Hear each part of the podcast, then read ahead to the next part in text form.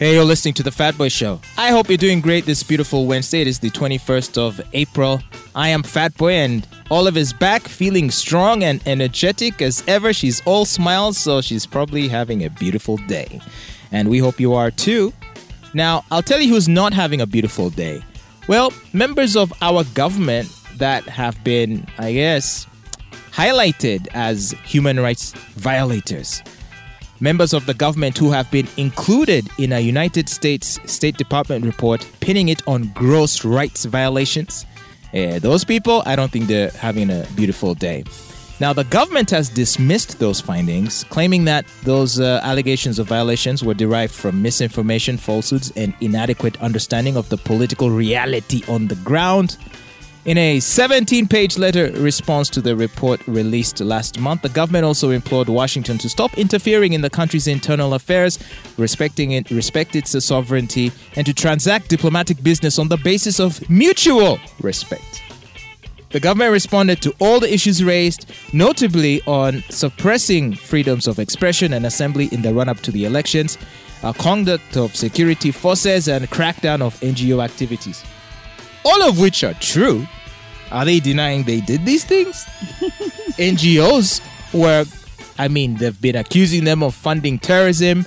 Their uh, sources of funding were blocked. Some of them have Some of their them were uh, um, incarcerated for a given period of time. Yeah. So that was true, objectively true. Uh, conduct of security forces, well, even they have come out to admit that uh, they have been acting in ways that aren't too super friendly.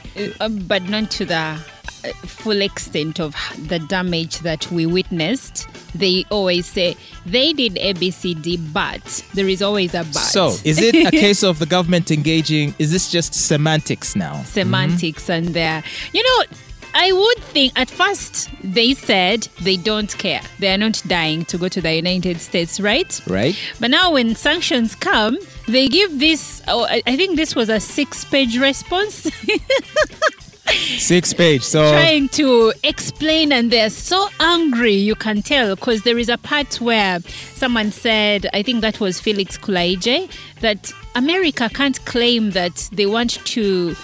Can't meddle in the affairs of our country, yet back in their country, their police is shooting people.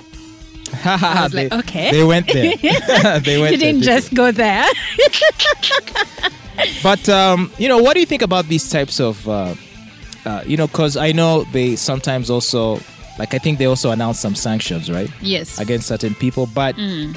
when you look at how they essentially san- impose sanctions against really people you would consider a low rank, you know, like some officer in some platoon or some officer in Not some. the big fish. Do you know what I mean? So if if the if the guy if the commanding officer on the ground is the guy you're gonna say, oh, you can't travel to the U.S. which guy had never even traveled to the US in the first place. Exactly.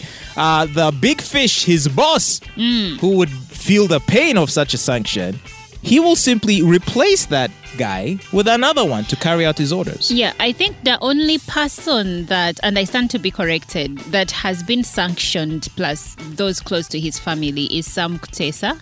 And that had nothing to do with the election violence. It had more to do with that famous bribe he took while at the, at- UN. at the UN. yes. I see. Well, um, so these target, like if you're gonna do these targeted sanction type things, uh, maybe you want to aim a little higher for them to have an effect. Because the rot is at the top. yeah, uh, it uh, kind of is. Otherwise, I'm sure they'd be very happy to throw their underlings under the bus uh, if it means they can continue to thrive. So to say to some random officer, you cannot travel to America, you'll be well. when the Ah. officer doesn't even know what the process of applying for a US visa is. You see, uh, when the, you remember the um, uh, red tops that beat journalists at the UN compound, human Yeah. rights compound, the underlings, like you just called them, were paraded in court and I think were sentenced, but their commander was never touched. You see? And these are the guys that have to be sanctioned, not the people that are following orders.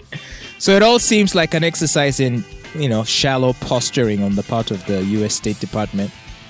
Probably not to be taken so seriously. In their letter, the government added that the government has already rejected and will continue to reject the allegation, for example, that the Electoral Commission did not conduct free and fair elections. The only arbiter of the electoral disputes is the Court of Uganda, and it is important that this is respected by all actors, including our international partners. no wonder President Museveni said he loved Trump so much. Because if Trump were president, you probably wouldn't be hearing about such things. But then the catch is if Trump is, were president, we risk losing so much as far as aid is concerned. Oh, yes, because he was very much against giving out too much foreign aid. Yes. Now, uh, so you now you find yourself in a, between a rock and a hard place. You do not want the Biden administration because they seem to meddle in your security issues, but then you want their money and they are more receptive compared to the guy that you love. Wow, that's oh, they're caught between a rock and a hard place. So I guess for now they just need to engage in the dance, you know, do the tango uh, to where they're satisfied with whatever weak answers you offer, and so the aid keeps flowing. It's all a joke, isn't it? You're listening to the Fat Boy Show. Stay tuned for more great music. As real as it gets.